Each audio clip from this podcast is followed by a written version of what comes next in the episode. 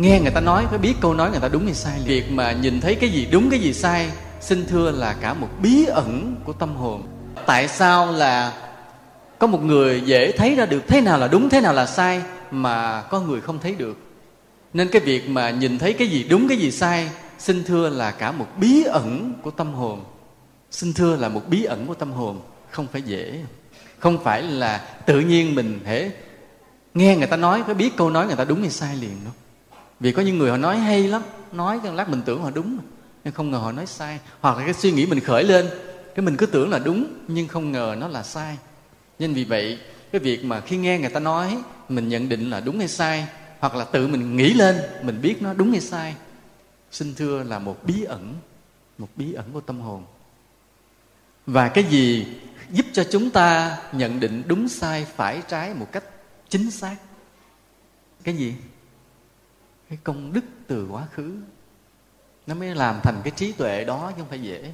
Một cái thiện duyên gì bí mật từ quá khứ khiến cho đời này chúng ta có cái trí tuệ lạ lùng, lẽ đúng thì biết là đúng mà sai thì biết là sai.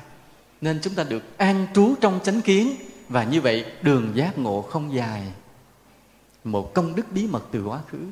Công đức gì bí mật từ quá khứ? Công đức như thế này, có thể thế này ví dụ như có một lần mình, một đời xưa nào đó, mình gặp một vị thầy và mình nói với thầy mình, thưa thầy, con theo thầy tu, nhưng với điều kiện là thầy đừng có nhận đông đệ tử, mà tôi con không muốn cái đền này, cái khu vực tu hành này đông người ồn ào. Mình theo ông thầy tu, mình đặt điều kiện, thì ông thầy mới nói là con đừng có suy nghĩ hẹp hòi như vậy cái người đến đây tu hay không tu cũng còn duyên của họ.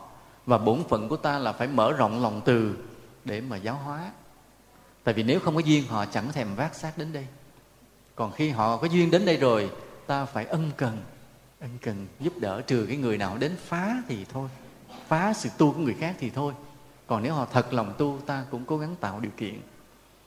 À, thì khi nghe thầy nói cái bỗng nhiên ta nhận ra cái lỗi của mình à thì ra ta muốn đến tu với vài thầy trò cho nó khỏe, là một ý nghĩ hẹp hòi, ích kỷ và sai lầm. Rồi ta quỳ xuống ta sám hối liền. Thì một lần ta nhận ra cái sai của mình, một lần ta nhận ra cái lời dạy quý giá của thầy, và một lần đó ta quỳ xuống ta xin sám hối, thì cái nhân đó nhiều đời sau, bỗng nhiên ta có cái trí tuệ, cái gì đúng ta biết là đúng, cái gì sai ta biết là sai. Chỉ vì đời trước ta đã biết từ bỏ ý kiến của mình để đón nhận lời dạy của chân sư làm cái nhân lành đời xưa. Nên đời này mình có được cái trí tuệ biết đúng sai. Còn đời đó mà đứng cãi ông thầy thì đời đời mất luôn nha. Mất luôn, không còn biết đúng sai được nữa. Hoặc là vào đời xưa nào đó, một lần mình có một cái cuốn sách đạo lý hay, cái mình đem mình tặng người khác, mình cho người khác mượn, làm cho người kia cũng vỡ lẽ ra được nhiều điều trong cuộc sống rồi là từ đó nhiều đời sau, ta luôn luôn biết được cái nào đúng, cái nào sai.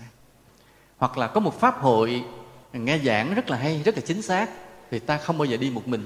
Lúc nào cố gắng rủ được nhiều người đi, thì từ đó và nhiều đời sau, ta luôn luôn biết đúng, biết sai, chính xác. Tức là làm một cái phước của quá khứ, chứ không phải là do cái tài của mình.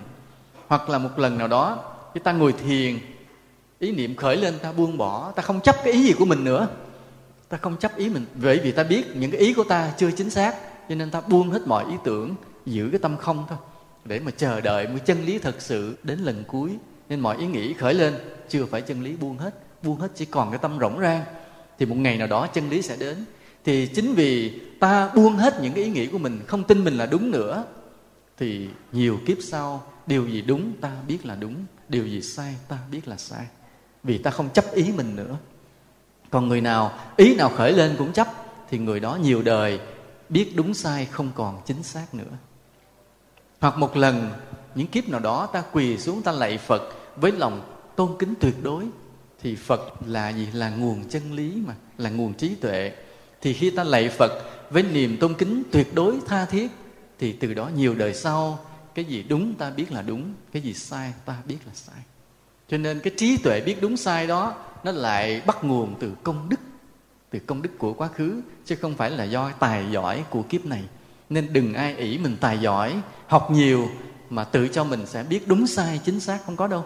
Rất nhiều kỹ sư, bác sĩ, tiến sĩ đã theo các tà sư trên thế giới nhiều lắm. Việt nam mình cũng vậy.